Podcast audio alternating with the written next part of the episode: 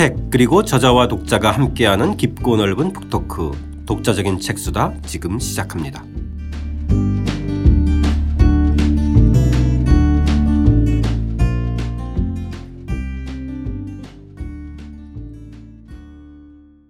주경철 선생님과 함께하는 주경철의 유럽인 이야기 오늘은 5장 컬럼버스 에덴 동산의 꿈으로 근대를 열다 편입니다. 그 첫 번째 이야기죠. 신화가 된 컬럼버스 편 시작하겠습니다. 저는 책 만든 사람 김학원입니다. 안녕하세요. 포근이 형 박태근입니다.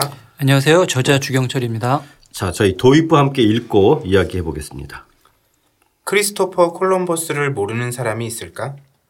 그는 1492년 아시아로 가는 신항로를 개척하겠다며 배 세 척을 지휘하여 서쪽 바다로 항해했고 그 결과 자신도 모르게 아메리카 대륙을 발견했으나 죽을 때까지 자신은 일본이나 중국 어딘가에 갔다 왔다고 믿었다. 이것이 대개 우리가 아는 콜럼버스의 이야기다. 여기에 더해 지난 시대의 콜럼버스 전기에서는 그를 매우 과학적인 인물로 그렸다. 사람들 대부분은 지구가 평평해서 너무 멀리 항해해 가면 배가 낭떠러지로 떨어진다고 믿었던 데 반해 콜럼버스는 지구가 둥글다는 사실을 알았던 선구적 인물이라는 것이다. 이는 결코 사실이 아니다. 그 시대에 웬만큼 지식이 있는 사람들에게 지구 구형설은 상식에 속했다. 사람들 대부분이 미신적인 사고를 가지고 있었는데 콜럼버스만 예외적으로 깨어있는 선구자라는 식의 신화를 만들어낸 사람은 19세기 미국 작가 워싱턴 어빙이다. 이처럼 콜럼버스는 수많은 신화적 요소가 더 씌워져서 실제 면모는 짙은 어둠 속에 가려져 있다. 최근 연구를 통해 지금까지 몰랐던 콜럼버스의 새로운 모습이 많이 밝혀졌다. 여기서는 중세적 종말론에 경도된 신비주의자였던 콜럼버스의 이야기를 풀어내려고 한다. 우리가 지금까지 알고 있던 콜럼버스와 너무나 달라서 다소 당혹스러울지도 모르겠다. 예. 사실 저희가 알고 있는 영웅급 내지는 레전드급 사람들이 대체적으로 보면은 그런 좀 함정들이 있어요. 이렇게 만들어진 신화에 갇혀 있는 사람들이 있어요. 그죠? 네. 콜럼버스도 뭐 대표적인 인물 중에 하나일 것 같은데. 그러니까요. 지금 제가 이제 그래서 이 콜럼버스에 관한 책을 한 권 썼는데 네네. 사람들이 아마 다 그렇게 생각할 거예요. 그냥 옛날에 우리가 알고 있는 그 콜럼버스를 좀 자세하게 풀었을 것이다라고 네. 생각을 하고 있는데 지금 오늘 이제 뭐 그 우리가 그 이야기를 하겠지만 네. 정말 완전히 다른 모습이거든요. 네. 여기서 일단 어떤 생각이 드냐면 뭐 좀 전에 말했던 대로 이 워싱턴 어빙이라고 하는 19세기 작가가 만들어낸 그 콜럼버스의 이미지 그걸 지금 우리가 가지고 있다는 얘기인데 네. 이 정도의 이야기를 사실은 미국이나 뭐 유럽 같은 데서는 많이들 하거든요. 네. 신비주의자, 뭐 종교적으로 굉장히 저 경도되어 있는 이런 인물 이런 것 많이 이야기를 하는데 네네. 우리가 너무 지금 그런 업그레이드가 안 되고 있지 않나 그런 생각도 좀 듭니다. 네네. 자, 오늘 뭐 이미 읽은 독자 여러분께서는 많이 이제 익히 아시겠지만 청취자 여러분들 처음 이제 접하실 텐데요. 자, 일단은 175쪽에 보면은 선생님께서 세 장의 콜럼버스 초상화를 이렇게 올려놓으셨는데 이 인물도 다 제각각이에요. 어, 이게 유명한 게 이제 1892년에 그러니까 아, 콜럼버스의 아, 아, 아메리카 대륙 항해 400주년 기념 행사가 있었어요. 네. 그래서 그때 그 엑스포라 그러죠. 이제 만국 박람회 네. 시카고에서 그거를 할 때 겸사겸사 이제 콜럼버스 기념으로 해가지고 당시까지 이 널리 알려져 있던 그 콜럼버스 초상화를 다 모았는데 아, 예. 물론 다, 다 틀리죠. 네.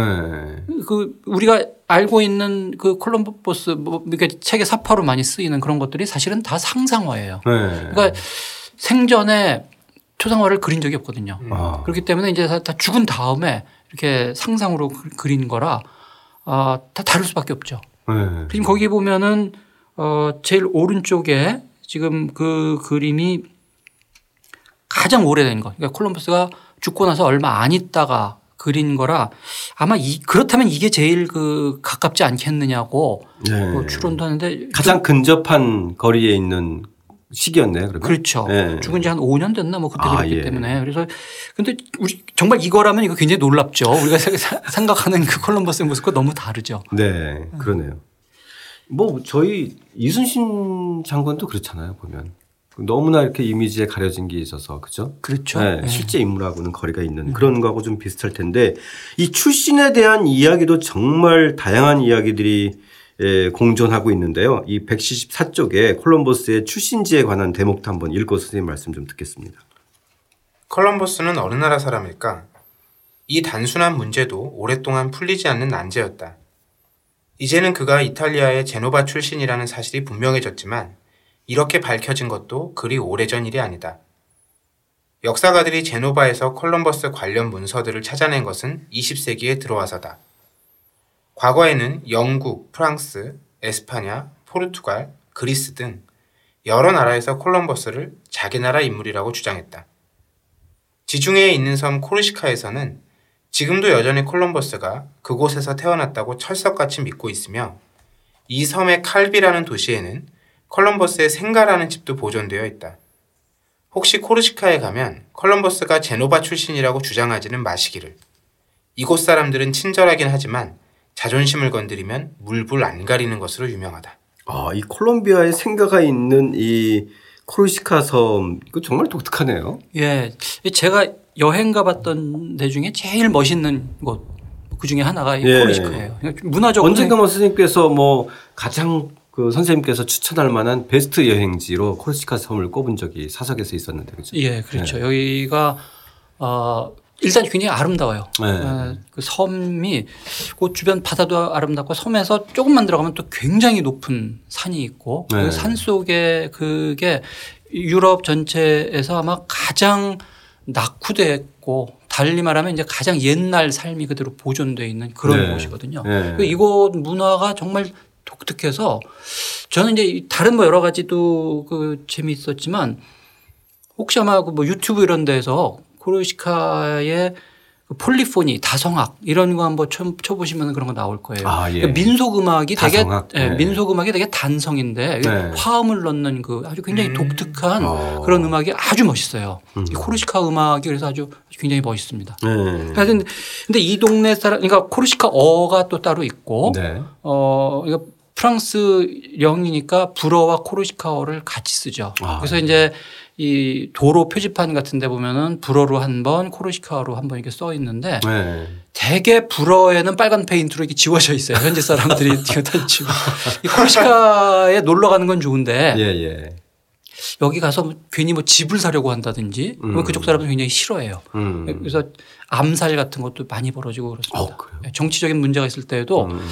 여기서 이 벤데타, 이거 사적인 복수 이런 전통이 아직도 많이 남아 있어가지고 어. 실제로 살해당하는 사람도 많이 있어요. 어. 근데 이 사람들이 콜럼버스가 우리 섬에서 태어났더라고 생각하고 있는 이, 이, 이 사람들의 그 저 전통 복식이 네. 또 칼을 하나씩 차고 다녀요. 아. 그러니까 여기 가서 절대 콜럼버스가 제노바 출신이라는데 이런 얘기 하지 마세요. 그냥 어. 아, 그런가 보다. 뭐, 그러면은 관광객들도 실제로 그 생가에 많이 갈 거 아니에요? 뭐 가서 사진 찍겠죠. 그죠? 찍겠죠. 네. 아, 그것도 참 독특하네요.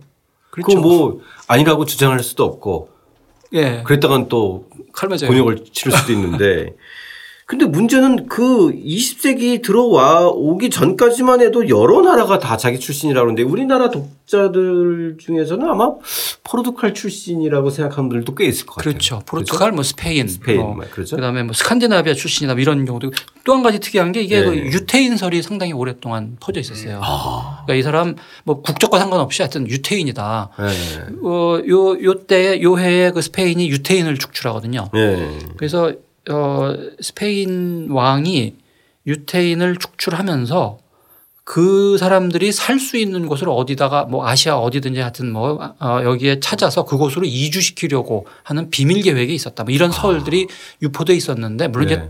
이제 아니라는 것이 이제 밝혀졌죠. 네. 이 생일과 관련된 얘기도 상당히 다양하지만 선생님께서는 일단은 1451년 여름일 가능성이 크다. 일단 예. 이렇게 예. 이제 정리하셨는데. 네, 그러니까 이게 뭐 자기 생일에 관한 기록이 없기 때문에 그거로 알 수는 없는데 뒷날 기록을 보면은 어 뭐 예를 들면 1400뭐 60몇 년, 70몇 년 이럴 때 내 나이가 이제 29인데 뭐 이런 기록이 아, 예. 있어서 그런 걸로 이제 역추적을 네, 역추적을. 하면은 1451년 요렇게 요, 요때 여름 요때쯤 태어난 것으로 이제 보통 추정을 하죠. 예. 이 생일을 모른다는 게 우리는 이게 가능할까 싶은데 사실은 옛날에 생일 자기 생일 알고 있는 사람 많지 않아요. 그렇죠. 왕이나 무슨 귀족 정도지 일반인들은 생일을 그냥 모르고 지나가는 거죠. 네. 애니버서리라고 하는 말이 있는데 네네. 애니버서리라고 하는 거는 1년에 한 번씩 돌아오는 날이거든요. 그 보통 사람들의 애니버서리는 죽은 날이에요. 네, 기일로. 예, 얘기하는. 기일. 그러니까 그때 미사를 드려야 되니까. 네. 그래서 그 사람의 anniversary 그러면 죽은 날. 아, 그래서 그 생일을 기억하고 그거를 가지고 무슨 잔치하고 하는 거는 19세기 말 20세기 초에 들어와서 또 이제. 예, 그, 네. 그때 시작된 거죠. 예. 그러니까 Happy Birthday to You 하는 노래도 그때 나온 거고. 그러면 선생님 여름일 가능성이 크다라고 얘기한 거는 이, 이 콜럼버스의 그 이름을 딴 크리스토퍼 때문에 그런 건가요? 그런 것도 관련이 있고 아까 뭐 네. 역추산할 아, 때 예. 뭐 그런 것도 있고 그래서 네. 근데 이제 이것도 하나의 가설이지만 그 카- 카톨릭 국가에서는 왜 어떤 날마다 다 수호 성인이 있잖아요. 네, 네, 네. 그래서 크리스토퍼 성인의 날에 태어나면 자기 이름을 그냥 크리스토퍼 뭐 이런 관행이 있었어요. 예, 예, 예. 만약에 그랬다면 이제 뭐 7월 25일일 것이다. 어, 같이 이제 해서 이 사람의 그 생일이 아마 요때쯤 아닐까 추론, 추론을 하는 거죠. 아, 예, 예. 근데 그것이 단순히 그런 뭐 그 추론 이름에 대한 추론만이 아니라 이 콜롬비아가 가지고 있는 어떤 그 성향 뭐 내지는 가치관 이런 것들하고 좀 맞물린 이야기를 좀 쓰셨어요. 예, 그래서 이 굉장히 그리스도를 중요하죠. 품에 안고 옮기는 자. 예, 평생 자기의 이름이 크리스토퍼고 크리스토퍼 성인의 삶을 내가 쫓아서 하는 거다라는 의식을 아주 굉장히 강하게 가지고 있었죠. 아, 예, 예. 그게 무슨 특, 특별한 뭐 어떤 배경이나 이유가 있나요? 어, 이 크리스토퍼 성인의 그 저 성인전에 나오는 그 네. 이야기를 좀 이렇게 보면은 이제 이게 어떤 의미인지 알 수 있을 것 같아요. 이 원래 크리스토퍼 성인이 단순 무식한 그런 유형이에요. 키가 네. 키가 뭐한 2미터 정도 되는 그런 이방인인데 어, 이 자기의 꿈이 이 세상에서 제일 강한 자를 모시고 싶다. 음. 그래서 뭐 처음에는 이제 뭐 도둑을 만나고 뭐 그래요. 그게 제일 강한 자인 줄 알고 네. 근데 나중에 봤더니 이 도둑 수괴가 예수 그리스도 상 앞에서 이렇게 벌벌 떨더라. 그러니까 어 예수가 누군지 모르겠지만 그 사람이 더 높은 사람이네. 이제 이런 거예요. 네. 그래서 그러면 내가 예수를 만나야지. 그 생각을 하고 어 기독교도 수사한테 물어봤더니 뭐 너 굶으면서 기도해라. 그랬더니 나는 굶는 건 못한다. 아, 그랬더니 이제 가르쳐 준 게 그러면은 그 옛날에 왜 다리가 없었잖아요. 네, 예. 음, 그래서 이제 이 강이나 뭐 개천 이런 데 건너는 게 어려우니까 거기다가 집을 짓고 살면서 네가 이제 힘 좋고 이러니까 사람들이 강 건너는 거를 네가 좀 도와줘라. 아, 불교에서 말하는 월천 공덕이죠. 예, 예, 예. 다리 놓는 공- 공- 공덕 비슷한 거죠. 그걸 하면서 선행을 하며 살다 보면 언젠가 네가 혹시 예수를 음. 만날지 모른다. 그런데 이 사람이 실제로 그렇게 한 거예요. 음. 집을 짓고 이제 거기서 사람들 건너는 물 건너는 걸 도와주는데 어느 날 조그마한 아이가 나타나서 좀 저기 좀 건너게 좀 도와달라. 그래가지고 이 아이를 뭐 그림에 따라 어떤 경우 이렇게 가슴에 안기도 하고 뭐 이 목마를 태우기도 하고 그래서 이제 이렇게 건너는데 이 아이가 점점 점점 무거워져요. 음. 뭐 너무 무거워가지고 가- 강 중간쯤에서는 거의 막 넘어질 정도로 비틀비틀하다가 겨우 넘어와서 얘야 너 정말 이 세상만큼이나 무겁구나 이렇게 얘기를 했더니 아이가 잘 들어라 이 세상을 만든 이가 바로 나이니라. 그러니까 아. 알고 봤더니 그게 이제 예수예요. 예수였어요. 아기 네. 예수가 이제 네. 나타나서 음, 음. 어 이제 감화시킨 거죠. 그래서 뭐 그 다음번에 이제 이 기독교도가 돼서 뭐 이방 어떤 다른 나라에 가서 그곳 왕을 감화시키고 뭐 이러다가 순교하고 뭐 이런 성인입니다. 네, 예. 그래서 중요한 게 예수를 안고 물을 건너갔다는 아. 거죠. 이제 네. 그러니까 이그 말하자면 이제 전도의 의미도 있고요. 음, 음. 어, 그래서 이 콜럼버스가 나도 아시아라고 하는 저 먼 세계로 예수를 품고 가서 예수의 뜻을 이 세상에 이게 저 전도하겠다. 음. 이런 거를 굉장히 강하게 의식을 하고 있어요. 아, 예. 이 성인이 다 이제 그 이- 이런 속성을 가지고 무슨 수호 성인 뭐 이러잖아요. 네. 이 크리스토퍼는 그래서 여행, 여행자, 운전자의 수호 성인이에요. 음. 그래서 이탈리아나 뭐 이런 카톨릭 국가에 가서 보면 혹시 택시 타 보면은 택시에 이 크리스토퍼 성인 그거 이렇게 달고 있는 거 많이 볼 수 있어요. 아. 그 사람들을 보호해 주는 거죠. 예. 지금으로 따지면 그런 어떤 굉장히 강력한 멘토 같은 거죠. 오히려 이 특히나 네. 지금 우리가 생각하는 것보다 훨씬 중요한 성인인 게 그렇죠. 옛날에 이 안전이 문제 여행할 때 안전이 굉장히 문제가 많잖아요. 네. 중간에 도둑 만날 수도 있고 음. 뭐, 뭐 자연재해 만날 수도 있고 이래서 여행할 때 정말 아주 진지하게 빌고 떠나죠. 음, 음. 굉장히 중요한 성인입니다 사실. 네. 자, 어쨌든 우리가 이 오늘 저희가 이제 그 정확히 좀 밝혀진 것은 어쨌든 이 제노바 이탈리아의 제노바에서 이제 가난한 직조공의 집에서 태어나서 이후에 이제 포르투갈로 이제 떠나는데 에 178쪽에 그 대목 한번 읽고 이야기해 보겠습니다. 컬럼버스는 제노바의 가난한 직조공 집안에서 태어났다.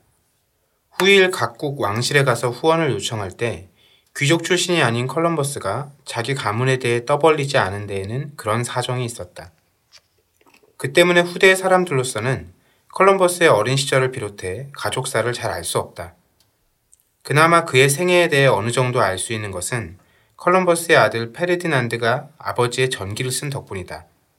그런데 이 책에는 컬럼버스가 당대 최고 명문인 파비아 대학을 나왔다고 쓰여 있다. 과연 사실일까? 이를 하- 확인하기 위해 역사가들이 파비아 대학의 학적부를 샅샅이 뒤져보았지만 컬럼버스에 관한 기록은 찾지 못했다.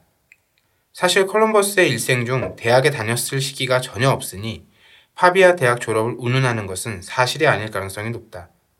아들이 오해한 걸까? 아니면 거짓으로 아버지의 학력을 부풀린 걸까? 명확한 사실을 알 수는 없다. 사실 뭐 아들이 아버지 쓰면은 이런 대목들이 좀 있을 거예요. 그렇죠? 있을 수도 있죠. 예, 그러니까 예. 의도적이든 의도적이지 않든. 그렇죠? 예. 네. 정말 이게 당시의 최고 명문 대학이거든요. 네. 우리 아빠 빠대 나왔어. 바비아 대학 출신이라 그러는데 아, 예. 이거 도저히 그럴 수가 없어요. 음. 지금까지 밝혀진 뭐 콜럼버스의 그 전기 사항을 보면은 어릴 때이저 직조공 일 하다가 아버지를 도와서. 예 그렇죠? 그러다가 이제 아주 또 일찍 배 타고 이런 걸 알, 뭐 우리가 알고 있기 때문에 대학 다닐 시간이 없었거든요. 네. 이게 지금 어저 추론하는 게 이 바비아라고 하는 게 이제 그 제노바의 한 거리 이름이 있어요. 비- 네. 비코 데 바비아. 여기에 이 초급 학교가 있는데 어 요게 또 다름 아닌 그 직조공 사람들 아이들을 모아서 가르치는 곳이에요. 그래서 여기서 기본적인 산수나 뭐, 뭐 음, 기본적인 아주. 기초적인 네. 좀 실용적인 거. 예, 그래서 바비아 초급 학교에 다녔던 거를 네. 아들이 오해해서 바비아 대학교를 나왔다라고 한 거 아닐까 뭐 이렇게 한 역사학자가 추론을 한 적이 있습니다. 네네네. 그럴 가능성도 있어요. 그죠? 예. 네. 어쨌든 이 제노바의 가난한 직공 집안에 태어나서 아버지를 도우다가 선원도 하고 그 다음에 또 여러 가지 그이그그 당시에 사실 굉장히 드문 일인데 지중해 여러 지역을 좀 그 돌아다녔다. 그렇죠? 예. 이건 굉장히 좀 젊었을 때 얘기일 것 같은데 이런 것들이 사실상은 에, 이후의 과정 속에서도 대단히 자기 인생의 어떤 여정에서 큰 역할을 했을 것 같아요. 그죠? 예. 예. 그러니까 이제 뭐 일단 가장 기본적으로 그 항해 기술. 네. 이 항해 기술로는 정말 콜럼버스가 아주 뛰어난 인물이라는 게 분명해요. 또 후에 뭐 여러 가지를 보면은 네. 이저 어디 찾아가고 배 통제하고 선원들 통제하고 육상에서는 영 그 실력 발휘를 못 하는데 선상에서는 배만 타면. 배만 타면 굉장히 뛰어난 인물인 건 분명해요. 감각이 있죠. 네. 배 이제 배에서 바다 이렇게 바라보고 다른 사람 아무도 모르는데 네. 조만간 폭풍 온다. 네. 그런 거 읽어내는 것도 아주 잘하고요. 그러니까. 아, 실제로 뭐 보면은 그런 사람들 꽤 있잖아요. 그 섬 지방 같은데도 배 타면은 사실 육지에 내려오면은 사실 진짜 뭐 어떻게 사람이 저럴 수 있지 이러는데 배만 타면 사람이 달라지는. 아마 이제 이 콜럼버스도 그런 것들을 일찍부터 좀 그 싹튼 모양인데 1476년 콜럼버스가 이제 포르투갈로 이제 입국을 하는데 에, 이 동생네 집에서 살았던 것 같은데 그 대목도 한번 좀 읽어보겠습니다. 1470년대 중반부터 그가 리스본에서 살았던 것은 분명하다. 동생 바르톨로메가 리스본에 이미 정착해 살고 있었기 때문에 동생과 함께 서적과 지도를 판매하는 일을 하다가 다시 선원 생활을 했다. 그리고 그곳에서 펠리파 모니즈 페레스트롤로와 결혼한다. 이 여인은 누굴까? 흔히 이야기하듯 무일푼의 외국인 젊은이가 몰락한 귀족 여인과 우연히 만나 결혼에 이른 것일까? 사실 두 사람이 서로 사랑했는지 이들의 연애나 결혼 생활이 낭만적이었는지 어떤지는 알 수 없다. 그보다는 신부 측 집안이 여태 알려진 것보다 훨씬 중요한 가문이라는 데 주목해야 한다. 당시 포르투갈은 유럽에서 가장 먼저 해외 식민 개척에 나선 나라였고 신부는 그 가운데 대서양의 마데이라 제도의 식민 사업을 주도한 집안 출신이었다. 그러니까 상당히 고위 귀족이었고 무엇보다 포르투갈 왕실과 연결된 가문이었다. 네. 일단 여기서 이제 저희가 알 수 있는 거는 리스본에 남동생이 살고 있었다. 이거는 사실 예. 초기에는 거기서 무슨 어떻게 하게 서적과 지도도 판매하는 일을 했나요? 예. 그러니까 네. 동생 이- 일을 도와주는 거. 그렇죠. 그죠? 그러니까 어, 역시나 이게 이제 나중에 이 사람이 글도 쓰고 어, 음, 뭐 지도도 지도도. 잘 보고 하는 네네. 그런 것과도 분명히 또 관련이 있죠. 그러니까 예. 아무래도 포르투갈이 그 당시에 정말 에, 엄청난 그런 활동들을 했기 때문에 그런 부분들이 굉장히 상당히 많이 유통됐던 곳이기도 할 것 같아요. 리스본이 네. 그죠? 그러니까 이제 아주 가장 기본적인 문제가 왜 에, 유럽에 그뭐 네덜란드나 영국이나 이런 해양 강국이 많은데 왜 네. 스페인과 포르투갈이 그 해외 개척에 선두에 섰을까? 가장 멍청한 답은 서쪽에 있기 때문에 그래서 먼저 나온 것 같은데 그건 아닌 것 같고요.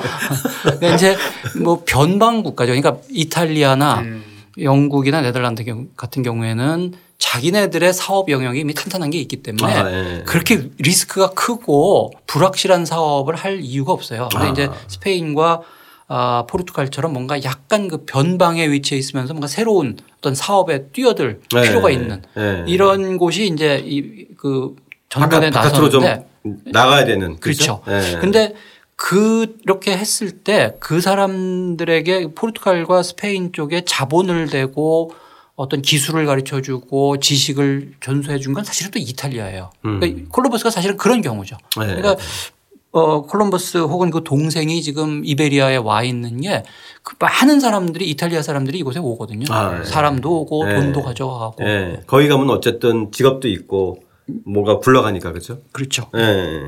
그래서 이 와서 이제 지금 여기 에, 여자하고 결혼을 하는데 이때 이- 뭐 사실은 이 여인에 대한 이 인적 사항도 그렇게 명확하게 알려져 있지는 않습니다. 근데 하여튼 네. 이 집안이 그 포르투갈의 해외 개척에 아주 중요한 그런 집안이에요. 네. 그래서 아마도 어, 이 장모죠 말하자면 장모가 장인은 일찍 돌아가셨다 그러고 그 장모가 자기 남편으로부터 받은 여러 가지 문서, 지도 이런 것들을 아마 이 사위인 콜럼버스에게 주지 않았을까. 아. 그래서 아주 굉장히 고급 정보를 가지고 출발했을 것이다. 요즘 이제 이렇게 음. 추론을 합니다. 그 상당히 그러면 이 콜, 그 콜럼버스 입장에서는 이 결혼이 굉장히 인생의 전환점이 될 수도 있겠네요. 중요하죠. 예. 왜냐면 나중에 뒷부분에 보면은 또 이 설탕 매매 사업을 하잖아요. 그죠? 배로. 예. 그죠? 그것도 예. 사실 그런 거하고 연관성이 있지 않을까요? 식민 사업. 의 어, 어떤 루트나 이런 거. 그렇죠. 이뭐 마데이라 섬 개척한 집안이라고 그러는데 마데이라 같은 이런 데가 사탕수수 재배하는 곳이거든요. 아, 예. 사탕수수라고 하는 게 당시 가장 비싼 품목이에요. 음. 그래서 이거는 땅이 있어야 되고 일단 그 기후가 좋아야 되고 뭐 이런 조건 때문에 이제 마데이라 같은 이런 데에서 많이 재배를 하는데 이거를 이제 유럽 본토에 가지고 와서 판매하는 그 네. 사업을 했던 게 분명해요. 그런 거는 이제 에, 제노바의 그 고문서 보관소에서 최근에 이제 많이 발굴이 됐거든요. 네. 그래서 이 시대쯤이면은 콜럼버스가 그냥 정말 이렇게 가난한 어, 외국인 출신 선원 이 정도가 아니라 사업가 수준으로 이미 격상이 돼 있어요. 음, 그렇기 결혼, 때문에 결혼 직전에. 예. 그렇기 때문에 이제 이 정도 급의 또 여성하고 결혼을 결혼을, 할수 있는 한 거죠. 거죠. 그러니까 우리가 옛날에 그 우리가 알고 있는 무슨 그 콜럼버스 전기에서 아주 가난한 콜럼버스가 무일푼이었고 이 상대 여인도 그냥 이렇게 몰락한 귀족이었는데 우연히 만났다. 뭐 이런 거하고는 좀 사정이 다른 그러네요. 아마 그런 이야기죠. 예. 그러니까 지금 요즘도 콜럼버스 정도 되면은 모든 기록들이 다 발견됐으리라고 생각하는데 아직도 보면은 이렇게, 이렇게 나와요. 이런 아. 새로운 문서들. 그래서 네. 콜- 콜럼버스의 설탕 매매 사업이라든지 이런 거는 비교적 최근에 알려진 그런 사실들입니다. 의외네요. 굉장히 그 연구적 성과나 아니면 이런 것들이 충분히 될 수 있는 인물인데 의외로 상당히 좀 취약한 편이었네요. 근데 그 유럽에 고문서 보관소 들어가 보면은 네. 어, 아직도 이렇게 안 뜯어본 문건들 굉장히 많고요. 네.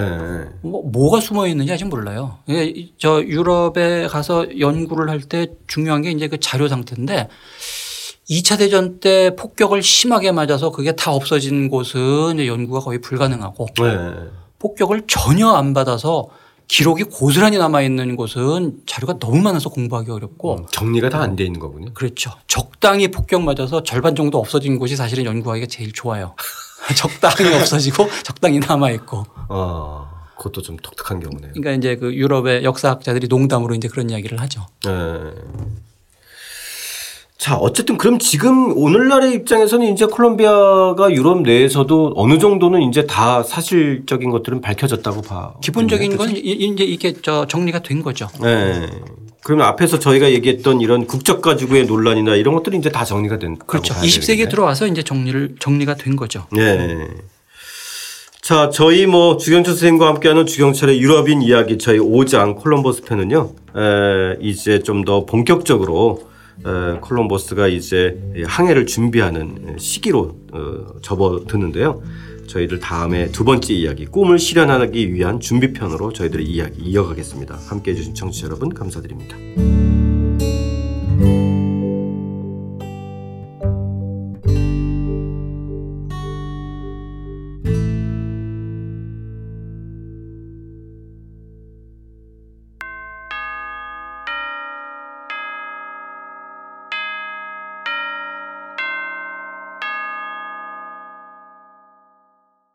청취자 여러분들의 의견 함께 나누겠습니다. 절차탕마님, 헨리 8세 일부 잘 들었습니다. 방송에서 말씀하셨듯이 역사적으로 동서양을 막론하고 여러 군주들이 초기에는 성군, 후기에는 폭군의 모습을 보입니다. 초기의 폭군, 후기의 성군의 케이스는 거의 드문 것 같습니다. 처음에는 이게 나이 때문인가 생각해도 해- 해보았지만 꼭 그런 것만은 아닌 것 같습니다. 인간에게 내재된 본성 중의 하나인 건지 모르겠습니다. 많은 권력자들이 말미에 광기를 보이거나 과도하게 집착하는 모습을 보이는데 개인적으로 참 아주 흥미롭게 에, 생각하는 부분입니다. 다음 방송도 기대됩니다. 이 점은 참 공통적인 것 같아요. 그러니까 꼭 뭐 간혹 저희가 그렇잖아요.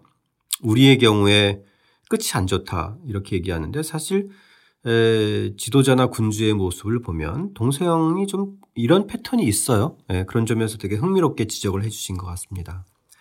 절차 탕마님 유럽인 이야기 헨리 8세의 여섯 왕비 이야기 잘 들었습니다. 여러 책을 읽다가 보니 키는 188cm에 몸무게는 150에서 180 정도로 추정하고 있는데요. 이 헨리 8세의 그이 모습이 엄청난 거구에 이런 끝내주는 성격이라면 주변 사람들은 정말 무서울 것 같, 같았습니다. 방송을 들으면서 이렇게 파란만장하게 수많은 부인을 죽이고 또 아들을 원했지만 블러디 메리와 엘리자베스 1세를 보면서 헨리 8세는 과연 무슨 생각을 했을까요? 둘 다 웬만한 남자보다는 강한 성격에 특히 영국의 발전에 큰 공헌한 엘리바, 엘리자베스 1세를 보면서 모든 것이 다 부질없다는 생각하지 않았을까요? 다음 방송도 기대됩니다. 절차탁마님 감사드리고요. 호위무사님 재밌게 잘 들었습니다. 헨리 8세의 두 번째 왕비 앤 불린은 그 생애가 극적이라서 그런지 천일의 앤이라는 영화로 제작되기도 하였습니다. 헨리 8세의 왕비가 된다는 건 죽음을 각오해야 되는 게 아니었을까요? 인권도 없었고 또 근본적인 애정도 없었고 여자는 단지 하나의 부속품이었던 시대에 태어나지 않았음을 다행이라고 여기면서 씁쓸한 웃음을 지어봅니다. 이렇게 올려줬는데요. 절차탁마님, 호위무사님 예, 의견 감사드립니다. 안녕하세요. 책 만드는 사람 김학원입니다.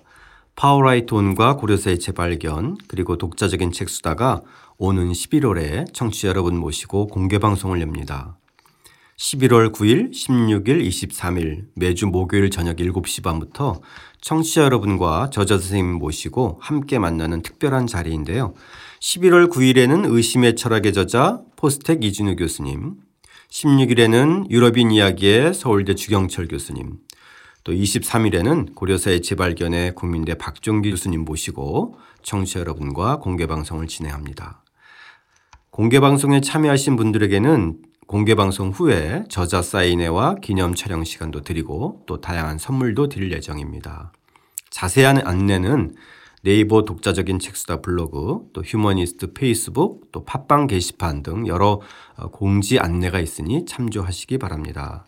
바쁘시겠지만 많은 분들이 오셔서 또 책을 통한 우리들의 우정과 연대의 자리 빛내주시기 바랍니다. 감사드립니다. 독자적인 책 수다는 책 읽는 사람들이 모이는 공간 알라딘 서점과 함께합니다.